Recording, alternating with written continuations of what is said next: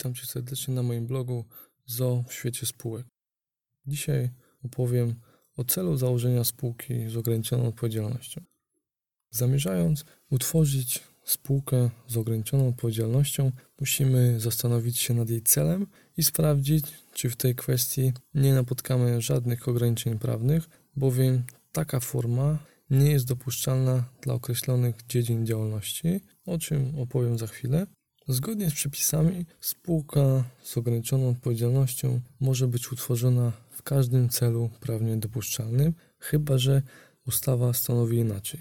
Czyli, krótko mówiąc, możemy założyć spółkę w każdym celu, który nie jest zabroniony przez prawo. Warto podkreślić, że cel spółki powinien być tożsamy ze wspólnym celem wszystkich wspólników, czyli każdy z nich powinien dążyć do jego osiągnięcia, podporządkowując temu swoje działania w spółce.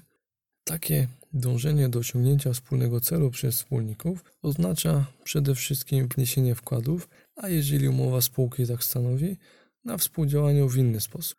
Wszelkie obowiązki, które służą osiągnięciu wspólnego celu, należy określić w umowie spółki, ponieważ wspólnicy są zobowiązani jedynie do świadczeń przewidzianych w umowie.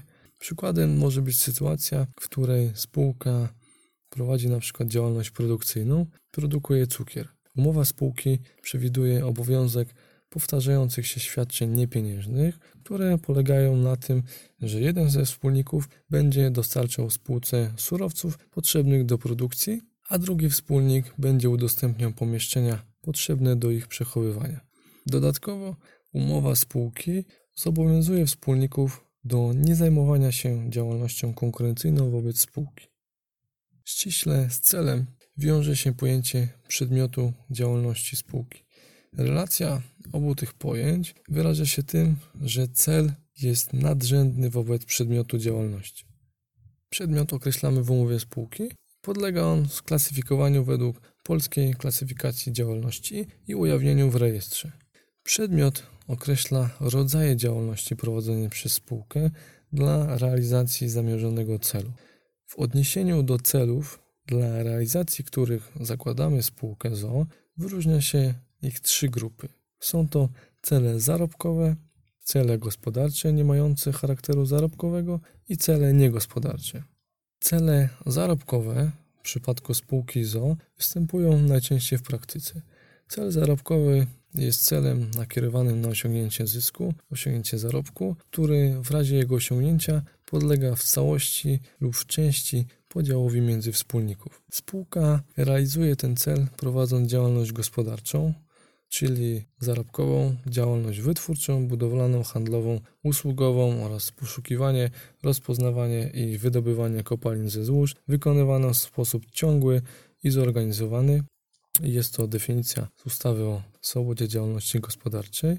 Najczęściej spółka wykonuje taką działalność gospodarczą w postaci prowadzenia przedsiębiorstwa. Cele gospodarcze nie mające charakteru zarobkowego występują w sytuacji, kiedy spółka podejmuje działania gospodarcze, ale nie ukierunkowane na osiągnięcie zysku. Spółka prowadzi działalność, ale jeżeli przynosi ona zysk, nie dzieli się go między wspólników, ale przeznacza na realizację zamierzonego celu. Spółkę zalicza się wtedy do kategorii instytucji non-for-profit. Cele niegospodarcze charakteryzują się tym, że ich realizacja nie przynosi zysków, często wymagają dofinansowania zewnętrznego. Do tej kategorii zaliczymy cele o charakterze użyteczności publicznej, cele kulturalne, charytatywne, badawcze bądź naukowe, czyli są to instytucje non-profit. Z punktu widzenia ustawy o działalności pożytku publicznego i o wolontariacie, spółka z ograniczoną odpowiedzialnością, która nie działa w celu osiągania zysku, spełnia przesłanki, aby uznać ją za organizację pozarządową. Z drugiej strony, w tej ustawie określa się spółki z ograniczoną odpowiedzialnością jako inny rodzaj podmiotów. Spółki takie mogą poza organizacjami pozarządowymi prowadzić działalność pożytku publicznego, o ile nie działają w celu osiągnięcia zysku, a całość dochodów przeznaczają na realizację celów statutowych, nie przeznaczając zysku do podziału między swoich wspólników. Wtedy spółka może uzyskać status organizacji pożytku publicznego, jeżeli spełnia warunki określone w tej ustawie. Z praktycznego punktu widzenia, tworzenie spółek z ograniczoną odpowiedzialnością do celów niegospodarczych należy do rzadkości. Bardziej prawdopodobne jest określenie takiego celu obok innych gospodarczych, wówczas ich realizacja przynosi dochody niezbędne dla osiągnięcia celów niegospodarczych. Należy podkreślić, że niezależnie od tego, czy spółka jest przedsiębiorcą, czy nie, formalnie z rejestrowego punktu widzenia status ten posiada zawsze. Niezależnie od przedmiotu działalności i określonego celu spółki, zawsze podlega ona wpisowi do rejestru przedsiębiorców w Krajowym Rejestrze Sądowym. Trzeba zaznaczyć, że w świetle przepisów ustawy prawo upadłościowe każda spółka z ograniczoną odpowiedzialnością ma zdolność upadłościową. Przede wszystkim przysługuje ona spółkom przedsiębiorcom, ale zgodnie z artykułem 5 tej ustawy jej przepisy stosujemy także do spółek z ograniczoną odpowiedzialnością, które nie prowadzą działalności gospodarczej. Analogicznie sytuacja ma się do przepisów prawa restrukturyzacyjnego. Z odmiennym rozwiązaniem spotkamy się, kiedy będziemy musieli bądź będziemy chcieli udzielić prokury, bowiem na gruncie kodeksu cywilnego taka możliwość przysługuje jedynie podmiotom o statusie przedsiębiorców w rozumieniu artykułu 43 z indeksem 1 kodeksu cywilnego. Spółka z ograniczoną odpowiedzialnością nie będąca przedsiębiorcą nie może udzielić prokury.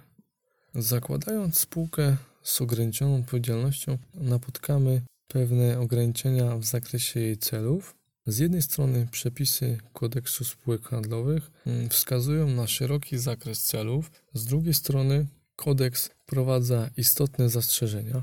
Przytoczę tutaj jeszcze raz, że mm, spółka z ograniczoną odpowiedzialnością może być utworzona w każdym celu prawnie dopuszczalnym, chyba że ustawa stanowi inaczej. Taka konstrukcja przepisu odnosi się do unormowań zawartych w ustawach szczególnych, które regulują pewne dziedziny działalności.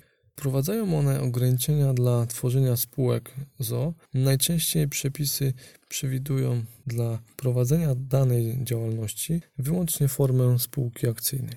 Z takimi ograniczeniami spotkamy się m.in. w przypadku jednostek publicznej radiofonii i telewizji, które mogą być prowadzone wyłącznie jako jednoosobowe spółki akcyjne Skarbu Państwa. Poza tym spółkami zarządzającymi portami o podstawowym znaczeniu dla gospodarki narodowej mogą być tylko spółki akcyjne. Podobnie mm, rzecz ma się do giełd papierów wartościowych, które mogą być prowadzone wyłącznie przez spółkę akcyjną.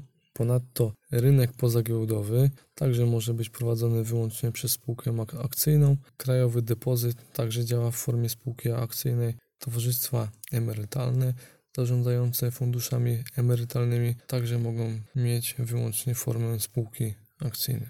I tak udało nam się przeanalizować kwestie związane z celem utworzenia spółki z ograniczoną odpowiedzialnością. W następnym odcinku poruszę kwestię formularzowej odmiany spółki ZO. Dziękuję za uwagę. Na dzisiaj to wszystko. Zapraszam do kolejnego odcinka.